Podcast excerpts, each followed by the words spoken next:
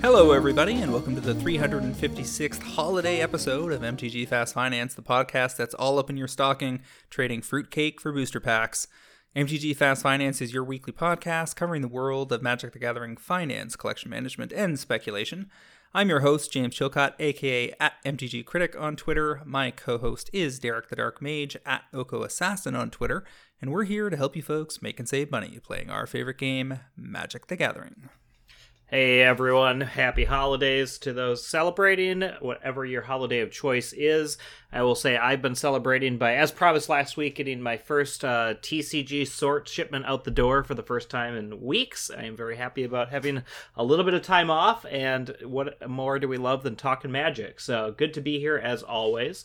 Uh, but before we jump in, I do want to remind listeners that the show is produced by MTGPrice.com, the leading MTG finance community. Sign up today at MTGPrice.com to plan your specs, chat on Discord, and read articles by some of the best financial minds in the hobby. MTG Fast Finance is proudly sponsored by Cool Stuff Inc., where you can find all sorts of cool, nerdy stuff in stock, including all the best in Magic the Gathering single sealed products and a plethora of other collectibles. Use the promo code FINANCE5, that's the number 5, during checkout at coolstuffinc.com to save 5% off your order and support this podcast. Derek, what is on our holiday agenda this week? All right. Well, we have our normal segments plus the holiday recap. So we're going to start with segment one, where we are going to talk about our metagame week in review. Usually it's MTGO, but this time we're going to talk about a couple paper tournaments uh, since MTGO is taking a break of publishing deck lists for the week. After that, we're going to move on to segment two, where we talk about our top movers of the week and discuss why we believe these cards saw significant gains. Then on to segment three, our cards to watch, where we'll both share our uh, picks of the uh, cards we have our eyes on at the moment. And finally, we'll wrap things up with segment four, which is our topic of the week. And we are going to do our, at least start our year end review, uh, talking about some of the picks throughout the year and also just kind of some of the highlights of the year uh, top sets, and things like that, and reminisce a little before we uh, move on into a busy 2023, I'm sure. Sounds good to me. So, kicking things off, we've got segment one. Instead of the online metagame week review, we're just going to go with metagame week review since we're going to be looking at paper tourney results, one uh, in Japan, and then the 30K Mana Traders Invitational. So, this is a 140 person tournament in Japan, modern tournament. Last Sun was the name and fairly standard looking top eight with a little bit of spice. Creativity in first and second, Hammer Time in third, Blue Red Murktide in fourth, four color Omnath with a spicy Kiki Jiki in the mix, five color Domain in sixth, and Tameshi Bloom making a rare appearance in seventh. Blue Red Murktide rounding out that top eight. Yeah, I was a little surprised. Usually with Japan, you get a little bit more spice than you have here, uh, but we do see a little bit more diversity than normal between the five color kind of domain interesting there, the Kiki Jiki, the Tameshi Bloom. You know, it's a little bit more diversity than we usually see, but they're still, I'd say, really well rounded archetypes. Uh, maybe not tier one, but definitely things we've seen before. Over on this 30K Mana Traders Invitational, which of course is going to be a little skewed by who was invited. Uh, first place was Amulet Titan, which is you know, you know top eight favorite for many years, but hasn't done a lot of work lately. Uh, taking the the whole thing down uh, at this invitational. Blue Red Murktide in second, Dredge making a fairly rare appearance in third, Blue Red Murktide in fourth, Creativity in fifth and sixth instead of first and second in that other tournament, Hammer Time in seventh, and another Blue Red Murktide list in eighth.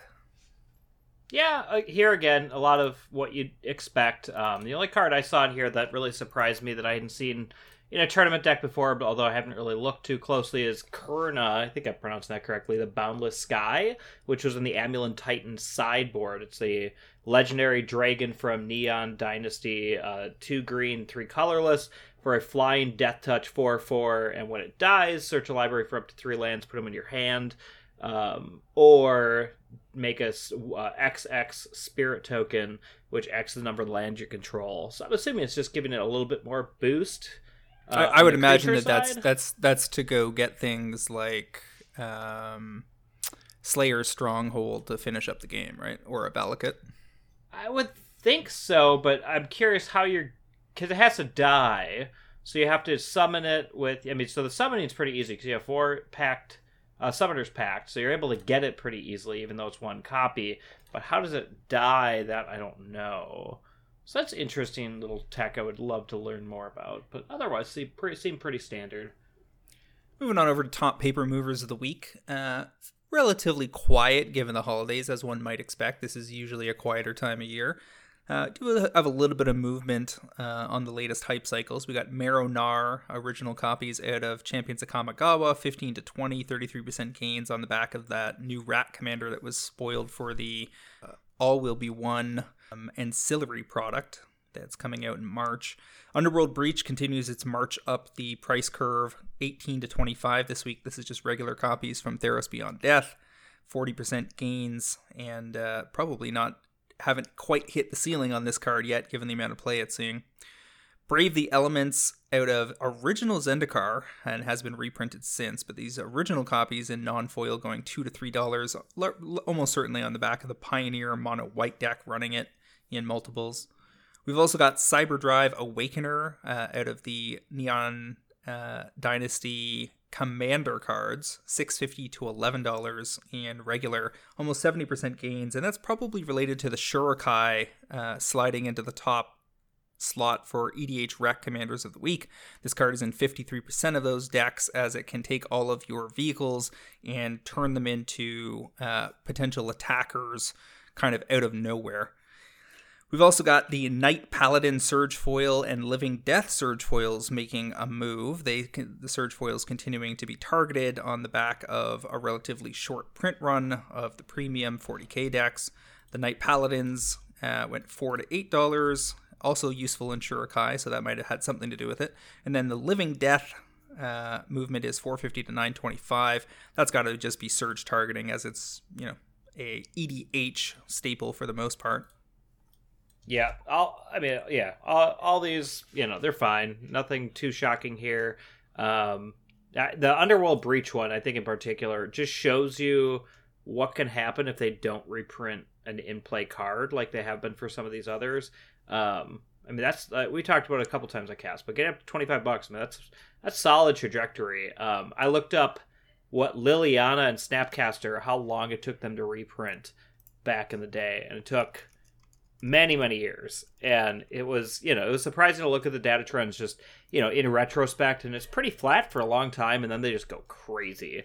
And it's one of those things where these things get three four years out five years out um, without a reprint and sky's the limit because these copies just start drying up. They're in binders. People forget about them. They're in decks.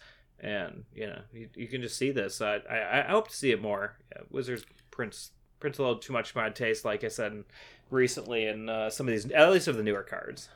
If you bought a big stack of Underworld breaches in September of 2020, you could have gotten them at $1.65 or so, and they're now heading for $30.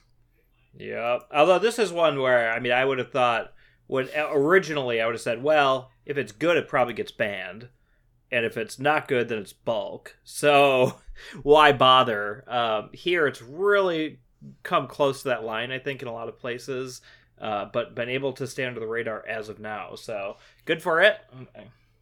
I mean, I would argue it's just a it's a much more balanced, well balanced card versus the card that it references, Yawgmoth's Will, where Yawgmoth's Will for one extra mana just lets you cast all your stuff out of the graveyard for an entire turn with no penalty other than paying its casting cost. Breach requires that you have enough a deep enough yard that you can pay the escape costs, which is self limiting. Um, so the card's powerful, but not utterly busted in half. And that's a pretty pretty nice sweet spot. I agree. I think one of the things that holds us back as well is the fact that most of Magic World right now is Magic Online. In a Magic Online, this deck requires click after click after click, which means only a certain number of players are even willing to pick it up. Um, and then in paper you know you're, you're not seen as ubiquitous online which means people don't really build it as much in paper. Um, so i think that's part of it is that people don't want to be playing combo decks that require you know 100 clicks to win which this one is is one of those that it, i mean it's annoying. It's you can't grind leagues very effectively because in leagues the, the longer a deck takes the more even if it's a high win rate you'd rather have a, a slightly lower win rate and um, be able to grind a league in half the speed. Um, so I think that holds us back as well. And in the current, you know, mostly online environment for modern. Well, I mean, it's certainly true on the competitive side for Breach, but Breach is an S tier EDH staple. It's in 76,000 decks reported on EDH Rec, and 8% of all red decks run it. So True. this is, I think it's more to do with your first set of comments, which was about, hey, no reprint.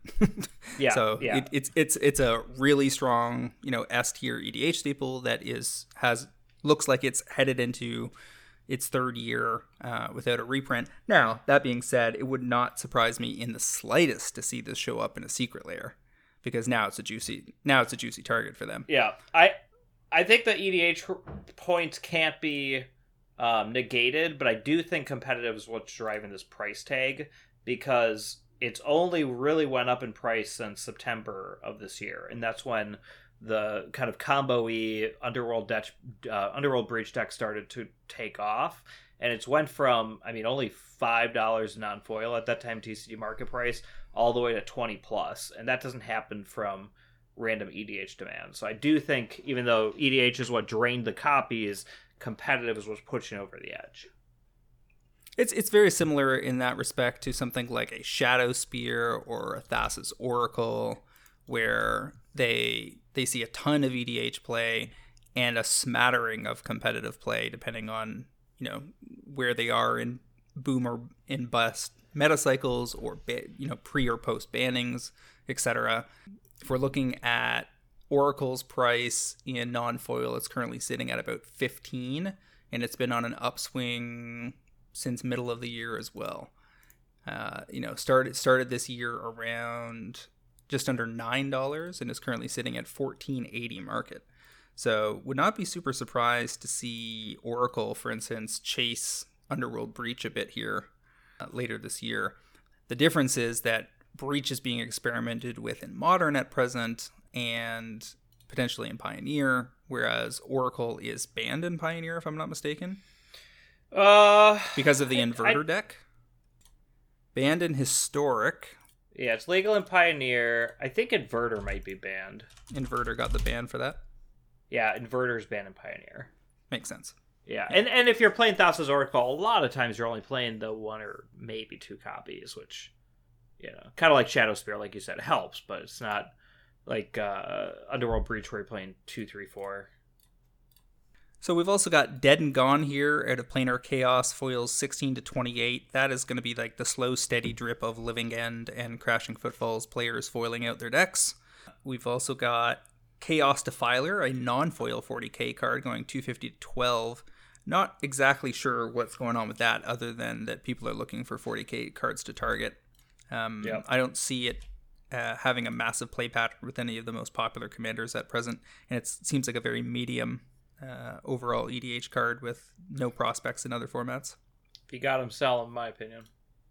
Turn the Earth. I mean, go doubling back to Underworld Breach for a second. Absolutely a sell signal on that. If you can get like oh yeah twenty to thirty dollars on a regular breach, given that you can assume somewhere in the next year you'll probably see a reprint, and it could be a really beautiful new borderless art version in a Secret Lair. Yep and it's not like this is something that it's not a mythic. It's I mean, if it gets reprint, it's just gonna get crushed. So yeah, I'd be I'd be out at those prices. I mean, it could go to it, if it doesn't get reprinted, it's one of those cards that could go to 40 50 60 dollars easy. But you, I, am you I, the the odds of that are a lot less than the odds of it getting a reprint. Like, well, see, if it was getting reprinted in something like a very busy double masters, style set, then I would I would think crushing in terms of when we're saying crushing, we're talking about like reducing price by fifty percent or something would be very much on the table. If it's a Secret Lair printing, that's not necessarily true because a fancy borderless version may just suck up most of the EV from the $30 or $40 version of that release, depending on what else they include with it. If it's the best card of three or four and the others are sub $5 cards, then it may hold price. You know, right. look at the, look at the the price of the propagandas coming out of those uh, coin flip decks. Right. I mean, I think I think it would hurt the. I think it would hurt it down to Thassa's Oracle price, right? If it's a Secret Lair, I don't think it goes to zero, but it goes down to less than half of what you you know. If you're selling it for twenty two now, I think if it's if it has Secret Lair printing, I think at a minimum you could get it for 14, 12. So either way, it's fine to sell unless you need it. If you need it for personal play, have it personal. But otherwise, I, I, I think you could sell it and still buy back in off of any reprint for less than what it is now minus fees. Largely on the same page. Turn the Earth double feature silver screen foils 250 to 12. This looks like silver screen cards just being targeted one after another, and this one in particular seems very loose since it has relatively low EDH demand and no demand really anywhere else. This lets every player in the game add a card back to their deck, and that just is if, if you can get over ten dollars for these silver screen foils, just sell and move on. Yep finishing things up, we've got Ravenous Baboons out of Exodus going $1.50 to $8 in, in theory. This just looks like a one of the several it's a monkey buy it cards that people have been trying to capitalize on because of Kibo being a fun little commander. But Kibo hasn't broken into even the top 10 on EDH Rec this week. So this this all looks very loose to me. This is like greater fool action. You just want to get in and out on the monkeys as quickly as possible. Yeah, I mean, at least this one, unlike some of the others we have seen in the past where it's just awful, this is an okay card. It's kind of like Avalanche Riders, but better. Without the haste and the you echo. don't have echo. The haste, you're missing haste, but it's a 2 2. Who cares? And so you could flicker this. Like, there's things you could do with it that you'd actually want to do. Unlike some of the cards we see where you're just like, no one ever wants to play this, ever. What are you doing? So I'll give it that. That said, yeah, no, steer clear. this, is, this doesn't seem where, like, you want to put your money. So moving on over to cards to watch for the week, we're going to talk about the Rat Commander. Looks like it's driving enough hype that there are some other cards that are not quite as bad as the the apes because rats have been a more enduring casual and EDH theme amongst a certain percentage of the the commander population to a much greater degree than I think Kibo is going to drive things very hard. And so relevant rats cards that are in short supply that have already been reasonable sellers to date are likely to benefit the most from this this new toxic rat lord. And Relentless Rats is the one you're going to talk about in a second. I've got Rat Colony foils from the Secret Lair, which are currently drained down to something like 11 or 12 listings on TCG Player and buy in price of about $13. And I could see the exit being something like 25 eh, within the next six months. Seems very reasonable given that you can this is one of those cards where you can put a whole bunch of them in your deck and as a result it will drive additional sales. So people that buy these want many of them. Looking at how many so there's there's more vendors. There's actually of near mint there's 13 vendors but of actual bricks of four or more there's only seven vendors on tcg with it ranging from 13 to 15 17 uh, it doesn't take much to wipe that out. And I'm looking. So the other thing I always do, and I'm kind of like evaluating something like this, where I want bricks, is I look at what are people buying, right? So you look at you go now TCG Player. I mean, for a while now has has the actual sale numbers, and if you go into their sales, near mint foils. I'm seeing a stack of five, a stack of five, another five, two sixes, five, four, four, eleven, six, five, four, and that is only in the last ten days.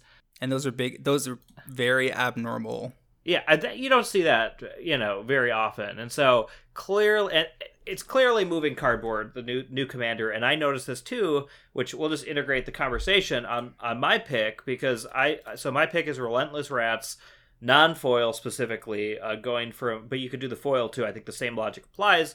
Non-foil in europe being a kind of arbitrage play going from one dollars to five and that's something i think you can get immediately. And the reason i thought of this is because i just had a sale today of 45 um, time remastered old bordered relentless rats for eight bucks a piece that i was in on for a dollar about a year and a half ago from europe. And that's crazy. I mean, it's whatever seven hundred percent profit um, on forty five copies was like three hundred bucks net profit, and that's great. I want to do that all day. And so the fact that you can still do that now, a year and a half later, and still be picking up copies over there for a buck, like awesome. And the Card Kingdom buy list there is a buck eighty, so you could flip it. I mean, immediately if you're able to tack this onto an order and not be paying shipping. Obviously, Ma- uh, Magic Card Market's different, but for both of these, it, the the new recommenders clearly actually moving cardboard. It's not theoretical, and so I think the projections for both of these to do well seem to be pretty easy. I've got a bunch of the of, of Russian copies of these Relentless Rats sitting around for the discerning rat collector. Nice, nice. I uh, I looked at who has the Relentless Rat foil bricks that are priced well above market, and it's all pro traders. yeah, for for the foils. Yeah, I mean that's the thing about the rat colony is that when people are buying five or six, they could be buying it for their deck, but there's also speculation activity going on a bit uh, around these rats. So people bought in on seven, eight, nine dollar copies a week or two ago. Definitely are are ahead of the curve. Yep. Uh, okay, so moving on from cards to watch, we'll we'll talk a little bit about 2022 as a year in the hobby. And uh, I guess we'll look at this from two perspectives kind of the top down perspective of Magic as a whole, and then also looking at uh, our cards to watch now, the Cards to Watch does not, we don't no longer align this with the calendar year. So it's not looking back on Cards to Watch starting from last week all the way back to January, because we realized a couple years back that that didn't really make much sense because the, the picks from the second half of the year didn't have time to mature. So there wasn't a whole lot of reason to look at them. So instead, we now at the end of the year look back uh, a year and a half in, in, in the uh, cards to watch window where we're looking at the June 20 no July 2021 through to June of 2022 and and looking at the cards to watch that uh, I myself in this in this time period in, in particular myself Travis Cliff and the pro traders um, we don't have time to go through everybody's stuff tonight, so we'll just do mine this week and then everybody else's next week, and we'll do the year in review overview stuff this week as well to optimize our time. So the long and the short of it on my side of things is that I had 149 cards to watch throughout that time period, and the total cost if you had bought a single copy of everything.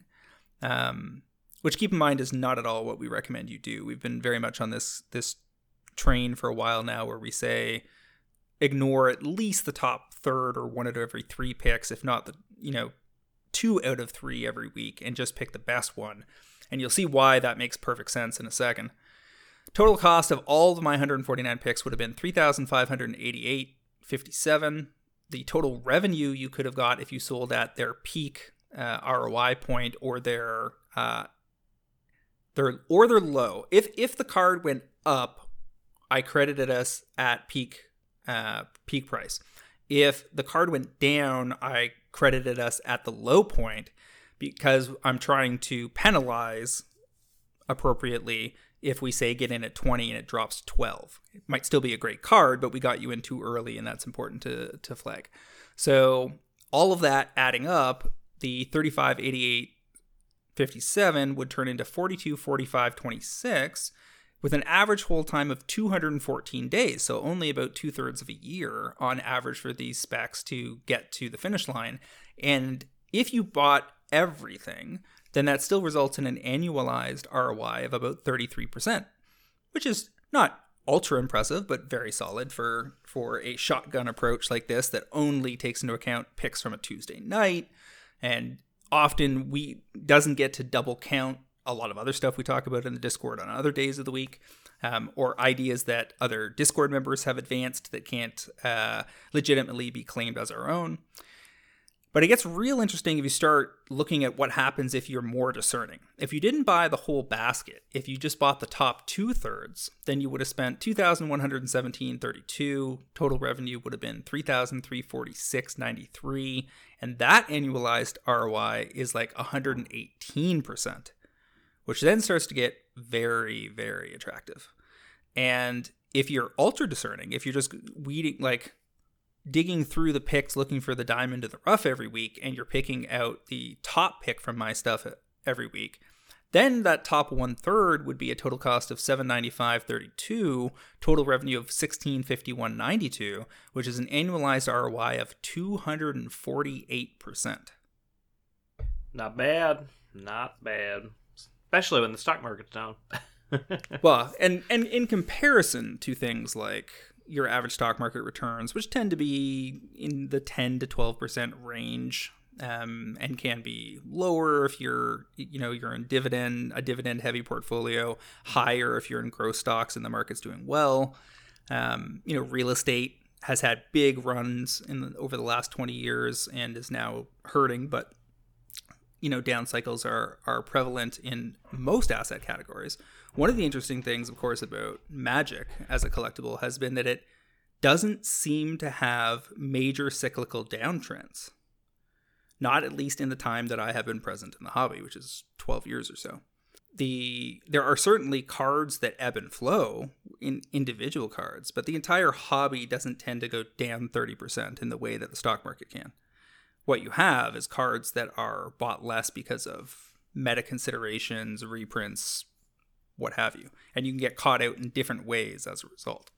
But I'm very happy with this 33% all picks, 118% top two thirds, 248% top third is very reasonable place to be. Let's take a look at some of the stuff that did very well. Uh, I mean, actually, maybe let's look at the, the worst of the worst first. That would be that would be good. So down near the the bottom here, I think probably the worst pick of the year was or of this period was Myojin of Grim Betrayal out of the Neon Dynasty Commander cards. I called the pack foils at 10 to go to 20.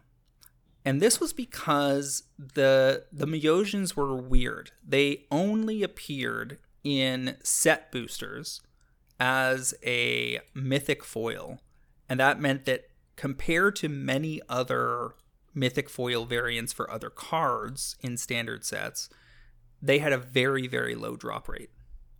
The problem is there's no actual demand for the card. None of the Myojins were good enough as EDH cards to capture the zeitgeist and get stashed into a bunch of decks. If they had been even medium quality playable cards, something on the level of a smuggler stash or something, my prediction may well have come true.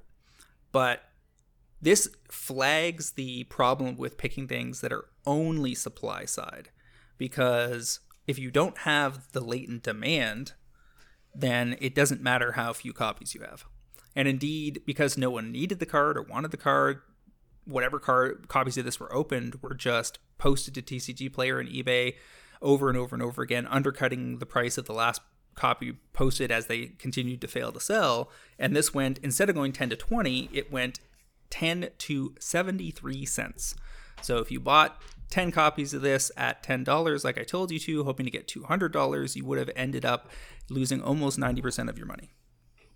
Yep. And so, yeah. So I've had a couple of those in my day too. Uh, one thing I will note for listeners, and this is definitely not tax advice, but if you have a near wipeout and you're having a good year, sometimes you just need to sell things like that because then you can you can say, well, I, you know, I lost. You can actually declare the loss of nine dollars or yeah. ten dollars to offset your income, so you're not paying taxes on that because otherwise you know if you have a good year and then you have these things sitting on your books like they're not doing you any good at least if you can take you know, say 250 in tax losses, you know, out of your pocket or put it back in your pocket, that's something because otherwise these just sting, I will say. There's definitely 300 copies of aggressive mining in the cabinet that would, should be declared as a loss at some point.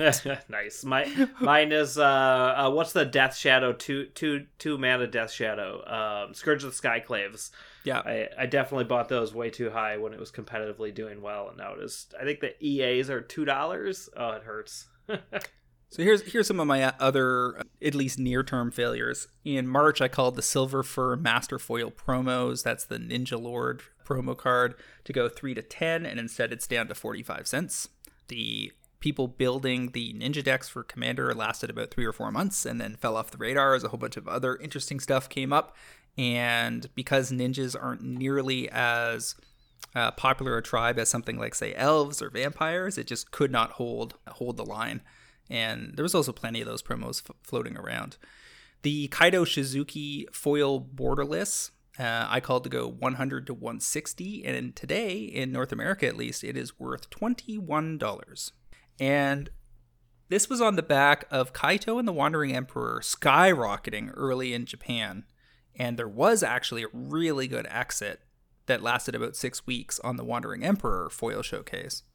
But in Japan, there was a major premium on the Japanese versions of this card versus the English. And the Japanese buy list on, on the English was very strong for about three or four weeks and then started to fade. And as a result, people that went in on this at 100 would have been caught holding and not very happy with me.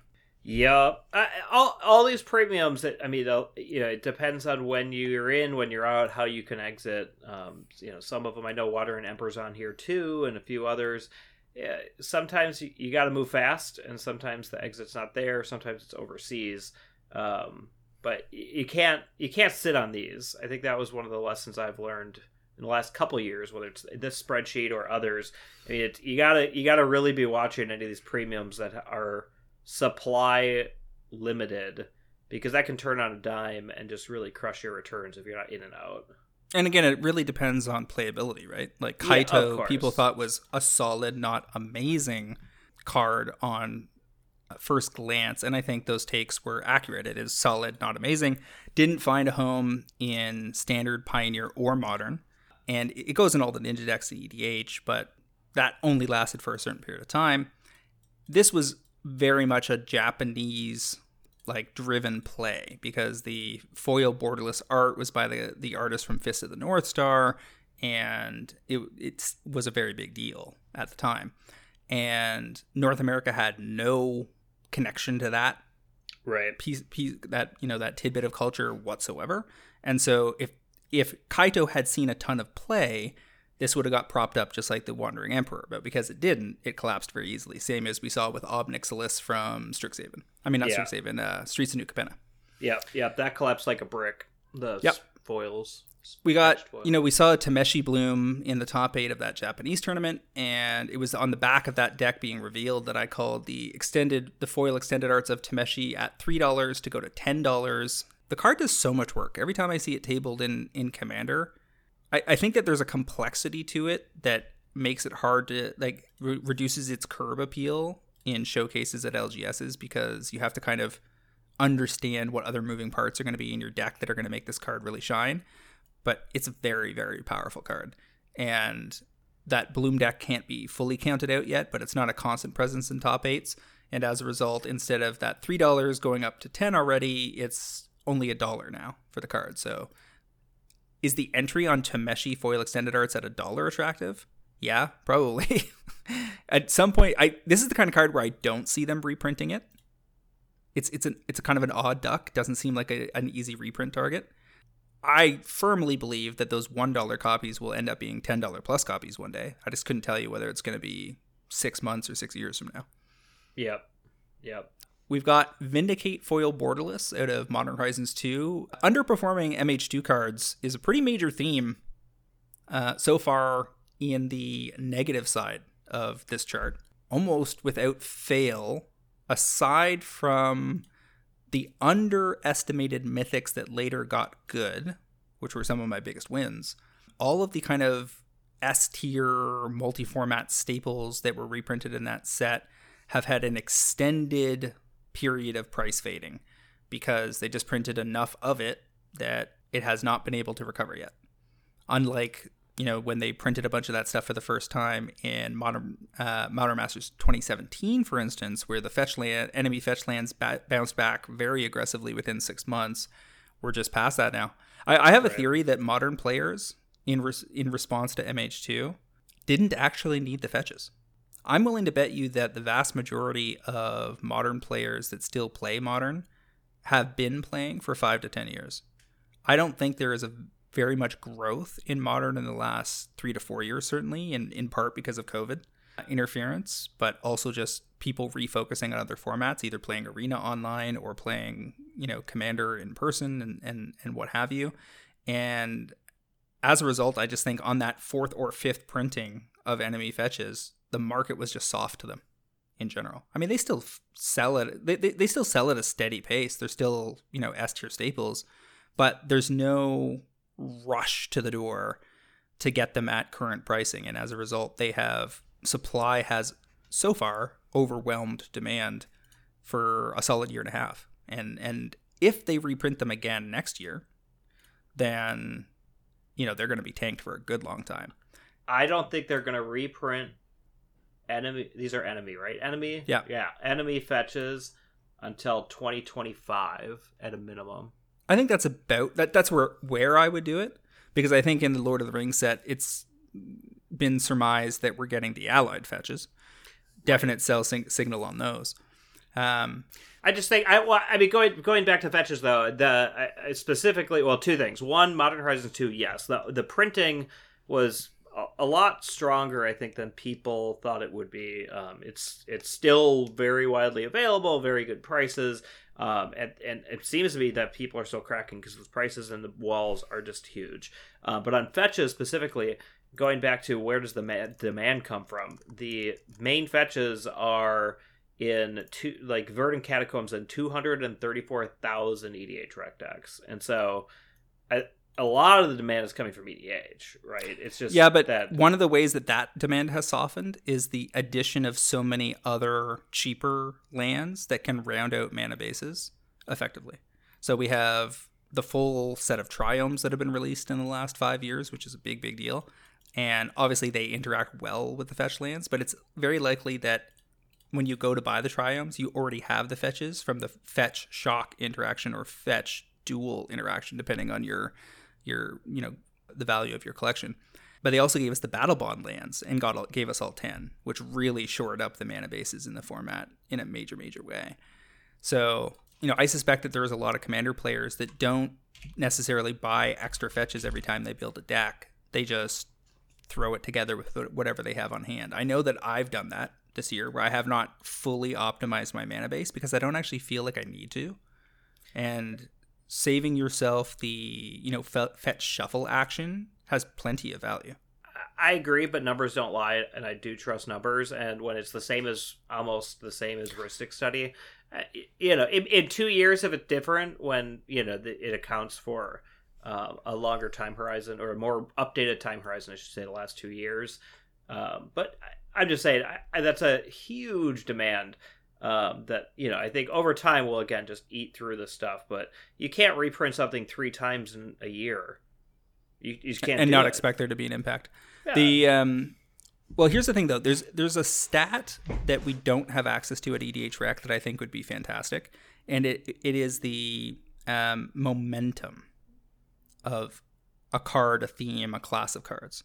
Right. And what I mean by that is is the pace at which a card, for instance, Misty Rainforest, being added to decks accelerating or slowing? Meaning, right. it you, sure there's 250,000 reported all time, but were most of those reported five years ago, plus, or were most of those reported in the last year? Because sometimes a card get is useless for a long time, and then a new card gets printed that fully activates that card, and then you're going to see that card go from 0% inclusion in the color of choice to say it's an auto include in Sheoldred that some black card might all of a sudden skyrocket to being in 4% of all black decks for the year. And being able to see that a, a, graph of the momentum of the usage of a card would be very interesting. I'm guessing that that graph for magic players as a whole is slowing on the enemy fetches. Yeah i would imagine. I, I think that's true. On on the basis of on the basis of we're in an era, the booster fun era, where the focus has been on not acquiring new players, but getting existing players to spend more money. But in a model like that, it's much easier to hit saturation on S tier staples once everybody has the copies they need. You know, for instance, I have I don't know sixty or seventy fetches total easy uh, right. across all my fourteen decks, and I'm more much more likely to borrow from one deck to another than I am to go out and buy a fresh set of four if I need them. Yep. No, I agree. And, you know, I'm just looking through the top week, two weeks, and top uh, month or two months on EDH Rec to look at the top cards just to see, you know, where they're falling, relatively speaking. And they seem lower on the list than you'd expect based on the numbers. So that seems to support your theory. Sure. So as an example, Misty, I called Misty Rainforest OBF's July 13th, 2021. This would have been very early on in the Modern Horizons 2 uh, release to go 85 to 140. And I was emphatic that it would get there within a year. I, it was flooring to me that old border foils, despite them being a rare and not a mythic, given that they were only available in the collector booster boxes, did not accelerate. Especially because the Modern Horizons 2 collector booster boxes are not discounted in the slightest, as opposed to what has happened with many of the standard collector booster boxes. The market price on MH2 collector booster boxes is $381 at present. So the replacement cost on any of these Misty Rainforest OBFs, etc., is not low. It, you have to open a lot of product to find these. There is there was some discussion at the point where they were released that the high end community wasn't super pleased with the implementation of the treatment, that they didn't think they looked all that good, or that they didn't match uh, onslaught block fetches closely enough to make for closely paired mana bases.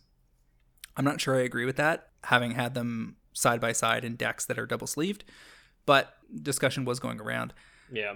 For whatever reason, though, instead of going 85 to 140, you can now get Misty Rainforest OBFs at. I've got $42 here. Let me just double check that I didn't make a mistake there. While you're looking that up, I will say I think one thing holding back and will hold back all old borders from getting a super premium price is the fact that they have essentially put out there that no old border isn't a one and done type of thing. That they'll keep reprinting the same cards in old border, and if they if they see a need, sure. Yeah, and uh, to me, it should be nothing ever gets printed in old border unless it's never been done in foil, and once it's done, that's it. It should be something special, and Wizards has ruined that, and so it's kind of like why pay a special price for a not special card. I think that's part of the problem too that impacts it for sure. I don't think they've. I think we're saying they've ruined it as overly dramatic. I mean, we were just talking about Goblin Engineer and Relentless Rats and other old border cards as as specs, so it can't be that ruined. It is limited from going insane though. Like if they had, yeah, it's the same as a extended art now. That's all it is. It's not sure, something but, crazy. Yeah, but if they had come out and said said what you're suggesting that this is the only time we will ever print these fetches in old border on the basis that there's all sorts of other treatments they could reapproach them with at some point in the future. These might be already $500 cards. Just because people would be like, "Oh, okay, like this is it. This is this is Well, they don't even have to say it. They just have to insinuate it, right? And they didn't even do that. They didn't even try to. So instead, yeah, it's $42. Like you can get an old border foil Misty Rainforest for $42 and it has done nothing but go down since the moment it was released. Yeah, it's pretty crazy. The the crazy, sales crazy. pace, you know, isn't terrible. And on a given day, you sell one, two, three copies foil on TCG Player, yeah. which is about what you would expect for a premium card. I think it's a great example where you, you trust your gut at the start and then you trust your data going forward, right? And you trust your data at the time too. And I think if you're if you're honestly assessing this along the way, you know, you, there the the fact the price keeps falling, the fact that it's the changing of EDH EDHREC stats and other things, like after the first and the changing of old border for foil treatments and you know just kind of demand reactions, you got to take all those things into account as you're going forward. Sometimes it's you know you got to give up on something or you know you recognize it's not a one year horizon anymore it's a six year horizon and you're kind of hoping and praying that it's going to work out um, you got to just be honest to yourself about some of these things that don't go the way you planned one of the themes that's along those lines is foil extended art rares that are not S tier but are A or B end up A or B tier and there's two on here that jump out at me Augur of Autumns foil extended arts out of Midnight Hunt called at 15 to go to 30, which instead collapsed to 5, despite very solid EDH play. And Circle of Dreams Druid, which is an even better card. That's basically Gaia's Cradle on a stick. And call these. I, th- I think the call was to. I have 20 here, but I'm not sure if it was. Uh, it was above 20 at the time, and I called it to grab them at 20. Have to double check that. But they got all the way down to $8. And that follows in the footsteps of many other foil extended art rares like Underworld Breach, like Thassa's Oracle, like Thieving Skydiver, like Shadowspear, that all got very cheap, five to fifteen dollars, you know, $15 being a rarity, 5 to $10 being very common for foil extended art rares. But if you pick the right ones, even if Circle of Dreams Druid is wrong now, because it was called last August, so about 14 months ago, your entry point at 8, could it soften further to 5 or 6? History says yes on these foil extended art rares. But the total play pattern for Circle of Dreams Druid is currently at 42,000 decks on EDH Rec with 5% of all green decks running it. So if it dodges a reprint of and of uh, in premium for say 3 to 5 years, are you going to make money on $6 Circle of Dreams Druid foil extended arts? Probably. but the ones that are m- even more enticing are the ones that don't hinge on only EDH play, and that's the commonality between Circle of Dreams Druid and Augur, Augur of Autumn FE. Augur of Autumn, as opposed to a Shadowspear and Underworld Breach or a Thassa's Oracle, which are multi-format staples. And I think the lesson there is multi-format is where it's at when it comes to rares.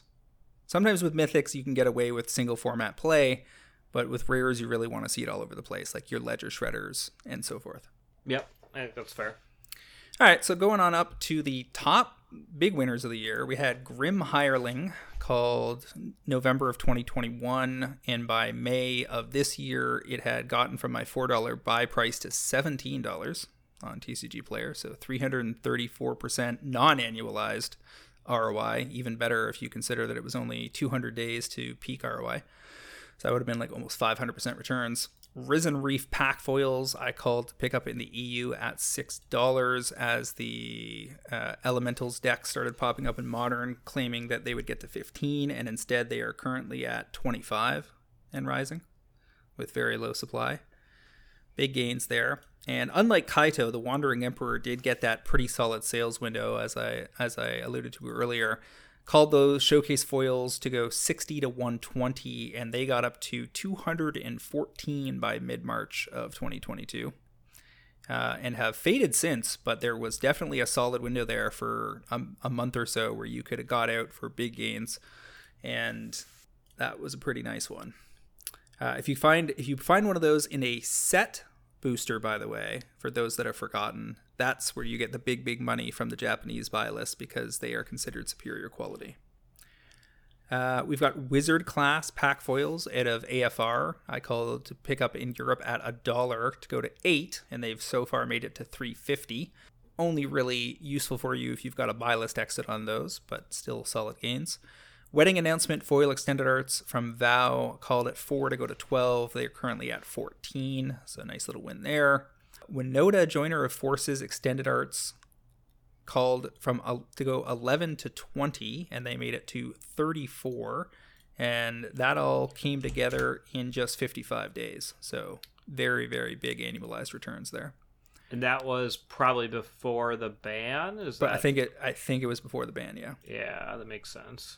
Adeline Resplendent Cathar, pack foils 5 to 15, have made it to almost exactly 15 in less than a year. So that was a nice one.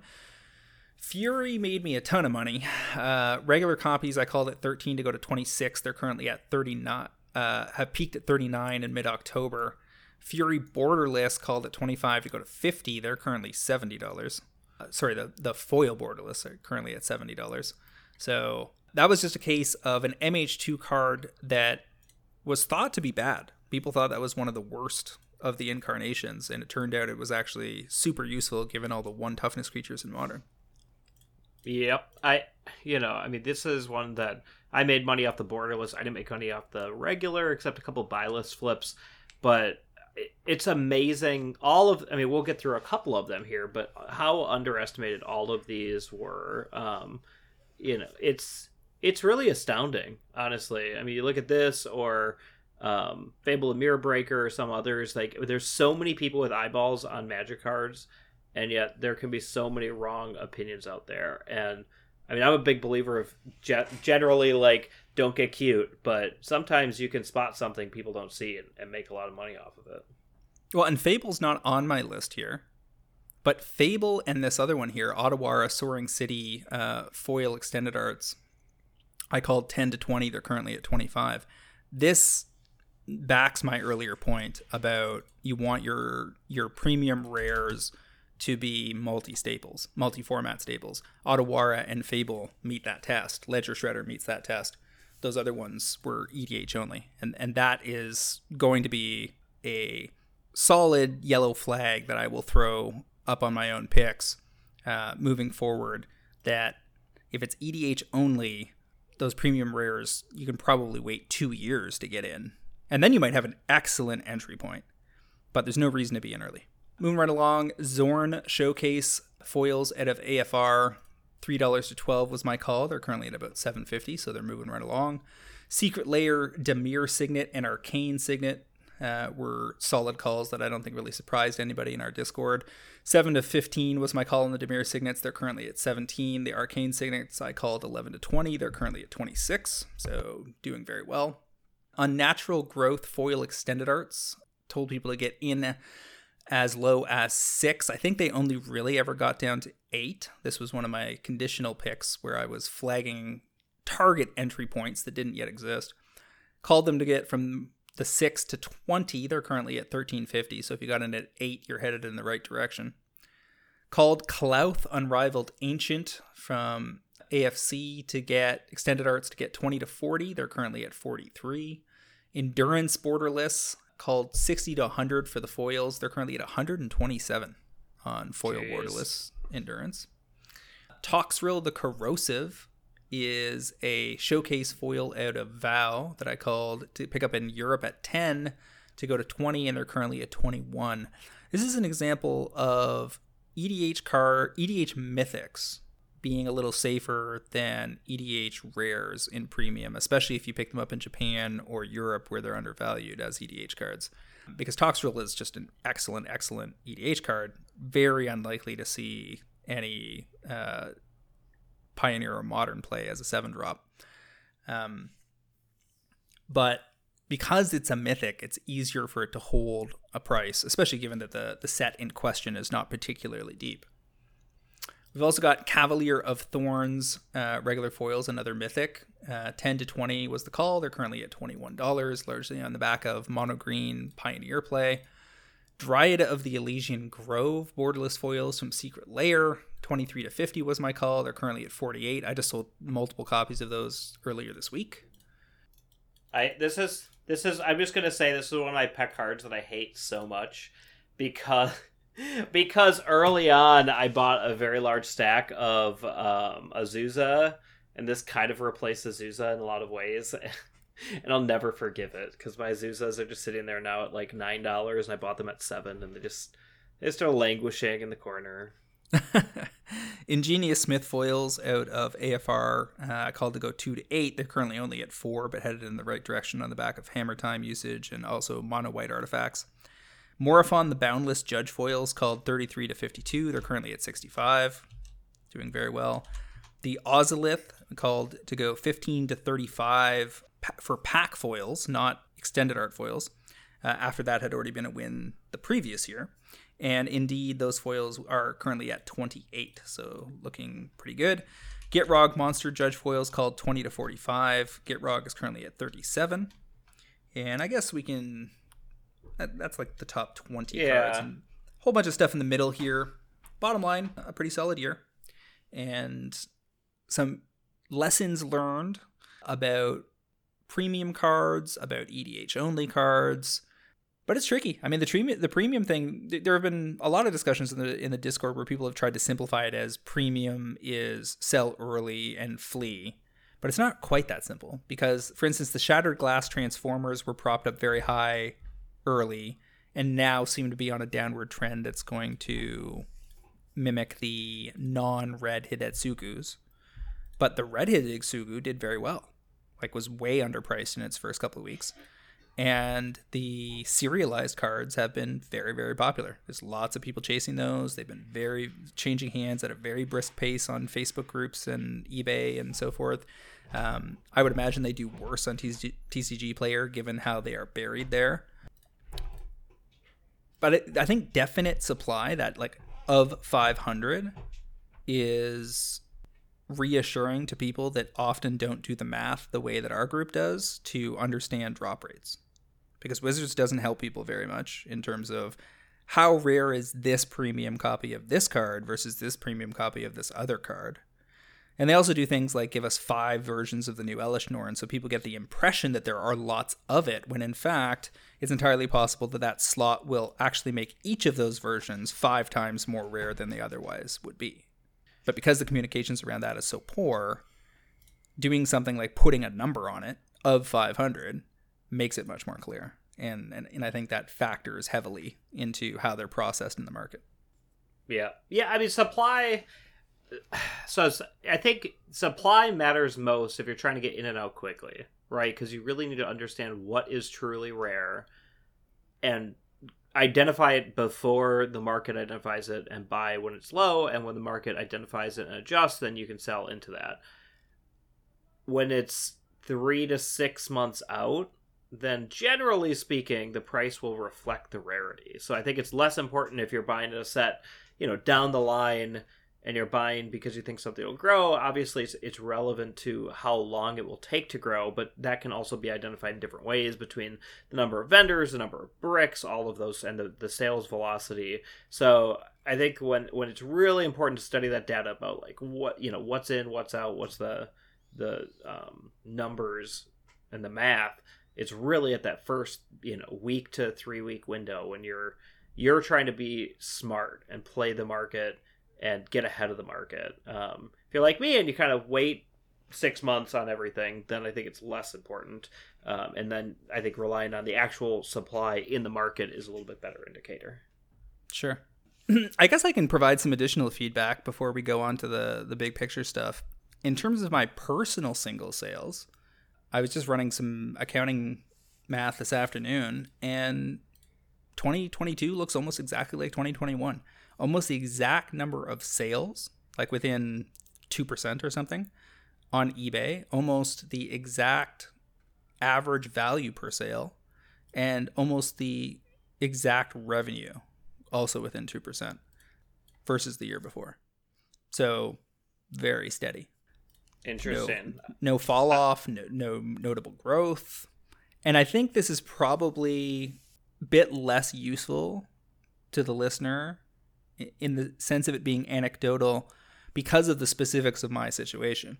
I'm not trying to grow. Like this isn't my core business. This is my side side hustle.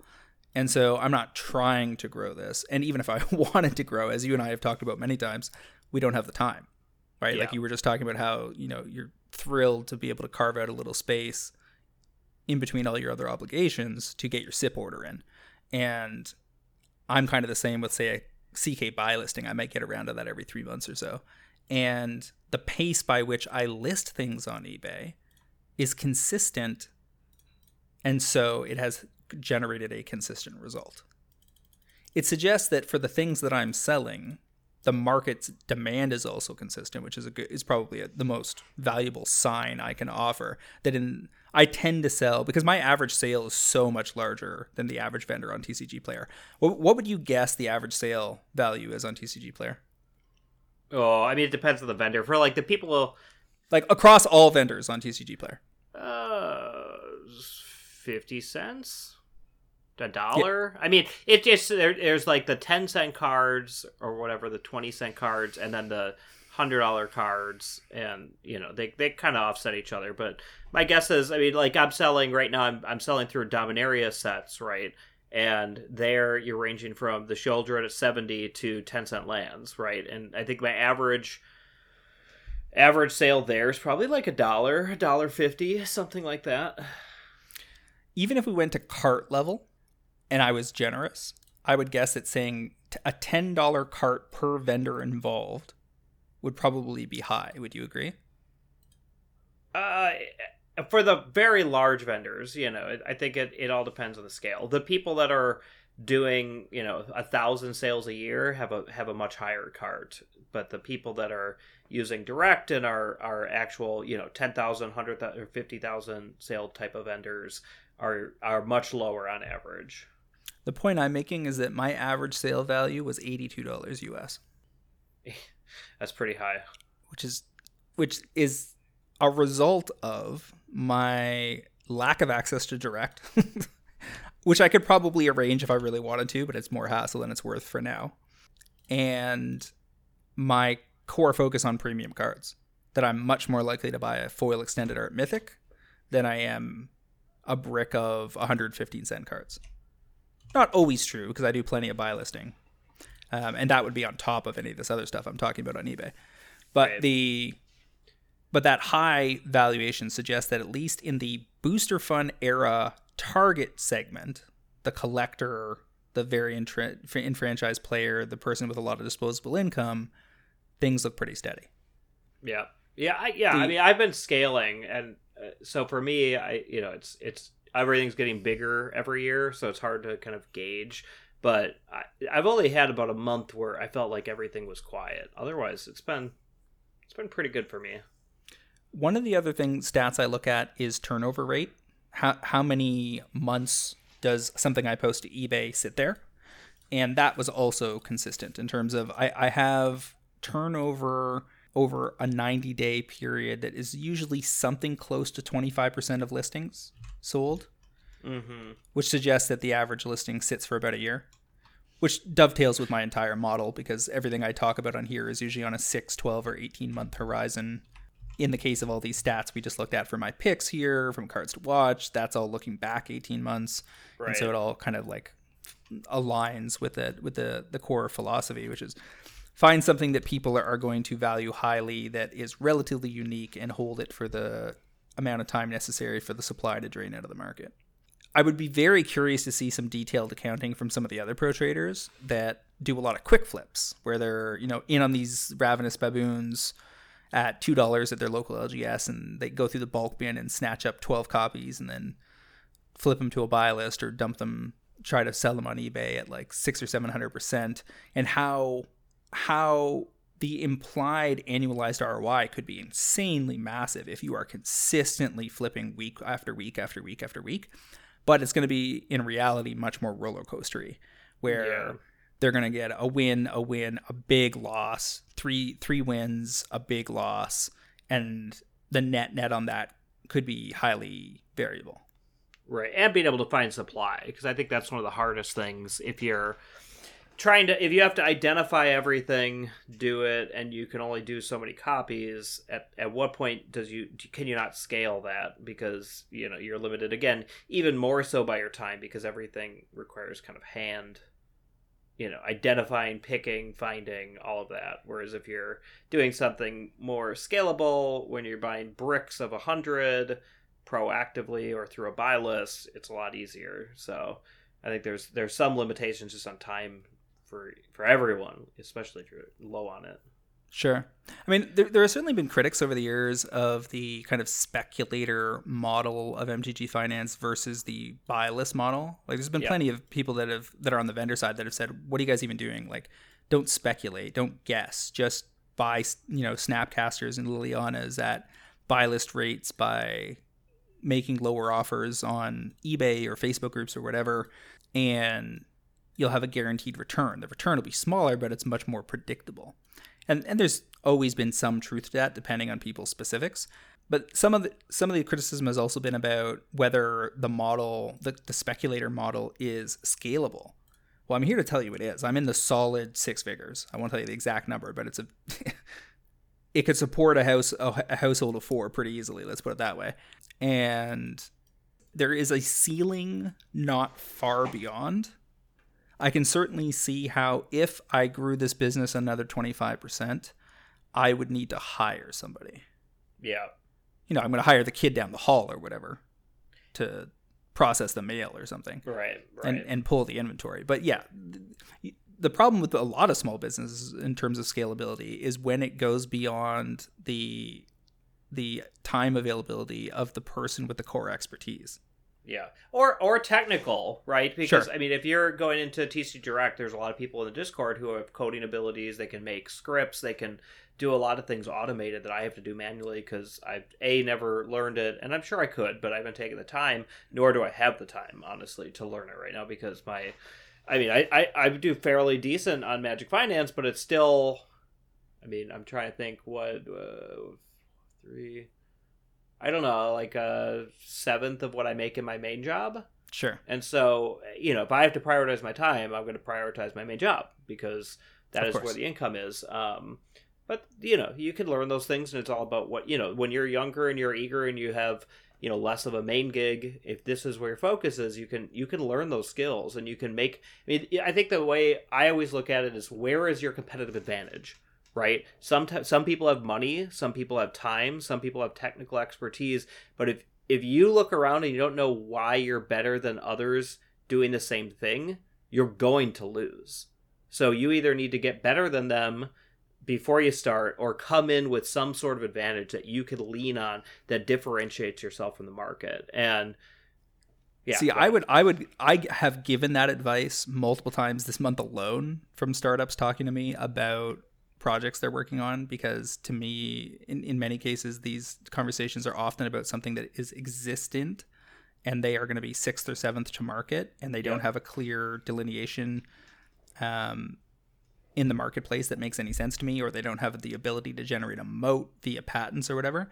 But I would argue that on the MTG finance side of things, and this is true of most collectibles, it's actually a commodities market, and you don't actually have to have a competitive advantage or be better. You do need to be good at the fundamentals, but you don't need to be unique. Like the 300 and, well, actually, I mean, like the 2,000 something odd pro trader that joins the the ranks and and wants to know, learn about TCG Player is not going to have a worse time selling on TCG Player versus the first guy.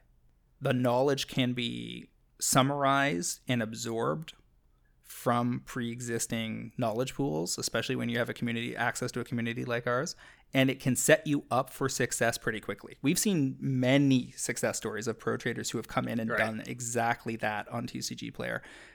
and I would argue that is that is an advantage, right? Like most people that are doing this I mean, are not the people that are in our Discord. It's the people that are on Reddit that are seeing something and hopping on it, or they're buying a booster box and then they're waiting six months, getting impatient, and having to sell it to pay a bill, right? And I, I, think you're right. It, it's fair to say that access to knowledge from another vendor, the pro traders, or some other equivalent is an advantage. Okay, I, I Yeah. can buy that.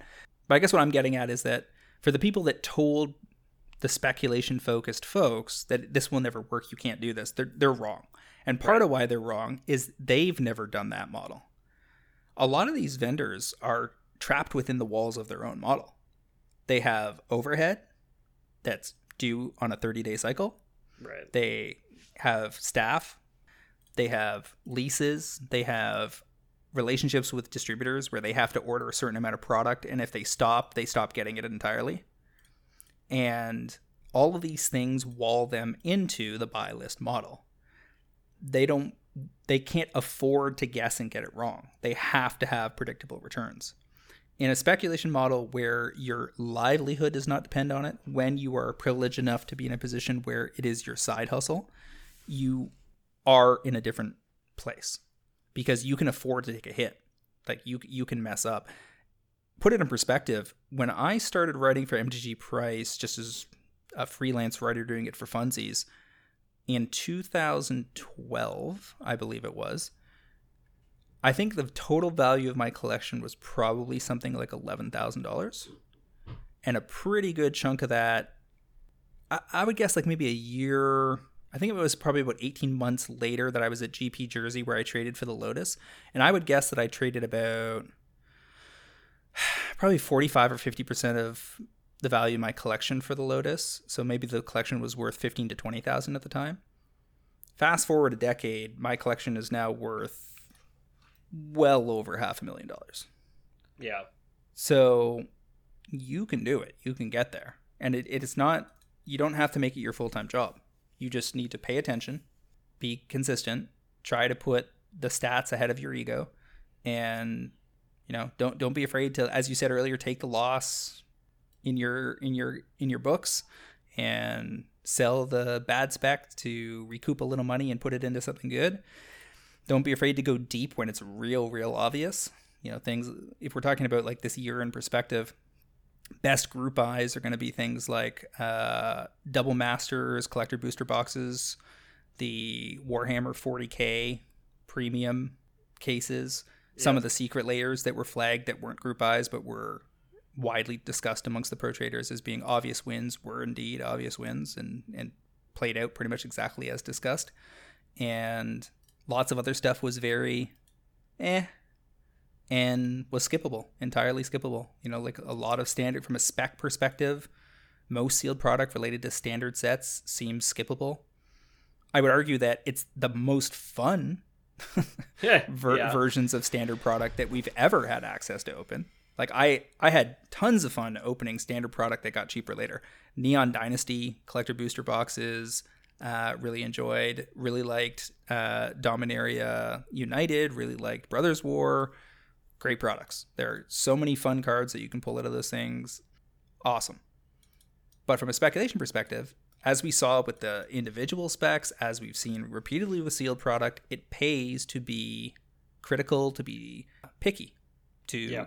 Throw, you know, out of every three ideas, you know, throw two or three aside. And we've had some pro traders say like they're doing very well because they feel they're even more picky. They like throw seven, eight, nine out of ten to the Yeah. to the wayside and ignore them and just zero in on the very very best opportunities and it's hard even if you're going to grow slower overall that way you're not going to go poor Yeah. And and the only way you're gonna get better is doing what we're doing here is going through your data, figuring out what worked and what didn't based on the cold hard data because your memory is faulty, right? I, I know personally I look at the things I've done wrong way I, I, I scrutinize myself based on that.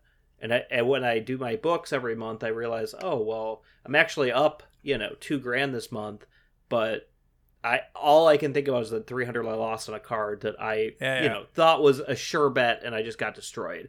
And you, you just if you don't do the books and you don't do the numbers and you don't critically analyze, you don't learn and you don't see the, the forest from the trees. And other people are going to only think about what they did well and not think about where they're losing money.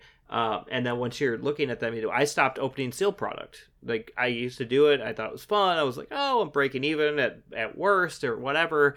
And no, you get destroyed. Some, you know, sometimes either you're now it would be better because I have TCG Direct. I can sell all the small stuff. I think it'd be fine, but it wasn't making me money. And my goal is to treat this like a business. Um, some people goals to treat it like a hobby. Everyone's different, but I am trying to make this into a profitable small business side hustle that I can eventually lean on harder in, you know, 5 years. And I'm not going to do that by doing things that don't work. And so only by doing the numbers are you going to realize where that is for you because everyone's different. I, the one caveat I would I would add to all that is that one thing I see pro traders do relatively often that I think needs to be called is develop attempt to develop a heuristic, a a, a, a simplified rule that they can repeatedly apply that is driven more by emotion than any kind of scientific basis. And what I mean by that is saying something like premium cards will always go down. The reality is we've seen some premium cards, and we're talking about the chase super Right. premiums out of collector boosters for the most part, go up and up, up, up, and we've seen some go down, down, down. It's it's not that simple. That heuristic is more complicated, as we talked about earlier. It's going to be about play pattern and drop rate and print run and market and timeline, right? and I mean, look at look at Mana Crypt. The the that's one always sticks out to me. It was Mana Crypt the, with the cave art or whatever the tomb art came out from Double Masters, and everyone was like, "Oh, it's so ugly," and this and that. Or you can think about uh, Amonkhet uh, Invocations, and everyone hated them. And yeah, it do well for a while, but eventually they did very well, right? Because over time, kind of time heals all wounds if supply is low enough and enough people like anything. So you gotta you gotta account for the time horizon too. Well, and like that's that that uh, Mana Crypt is a good example because it started pretty high, about 150 at release, got as low as 113 in, by January of the following year, and people were bitching about how oh Double Masters was terrible, should never have bought any of this, and then six months later it was back up to 213 Yeah. card climbed a $100 in six months and then climbed an, almost another 100 in the next year after that and peaked at about 275 July of this year and has since drifted down a bit.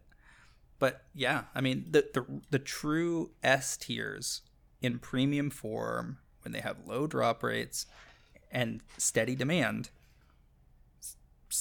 tend to survive. And and Mana Crypt's an interesting one because it's had plenty of printings. Printed in printed in the Masterpiece series, then there was a Judge promo, there was it was in Eternal Masters and Double Masters, and it's been in the Mystery Boosters. But even Mystery Boosters didn't kill it. That's still $190 for that version. Yep. So, I mean, I would caution people on heuristics.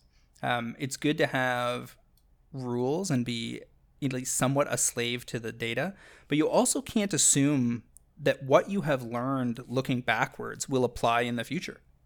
Because, for instance, if you tried to take the heuristics of MTG Finance from the pre Booster fun era and you teleport, you know, that you time travel that person to today, and then you just set them free on TCG Player, they're going to go out and buy a bunch of co- like foil commons and foil uncommons. Yeah because they don't know that the drop rates are so high in the collector boosters. You know what I'm saying?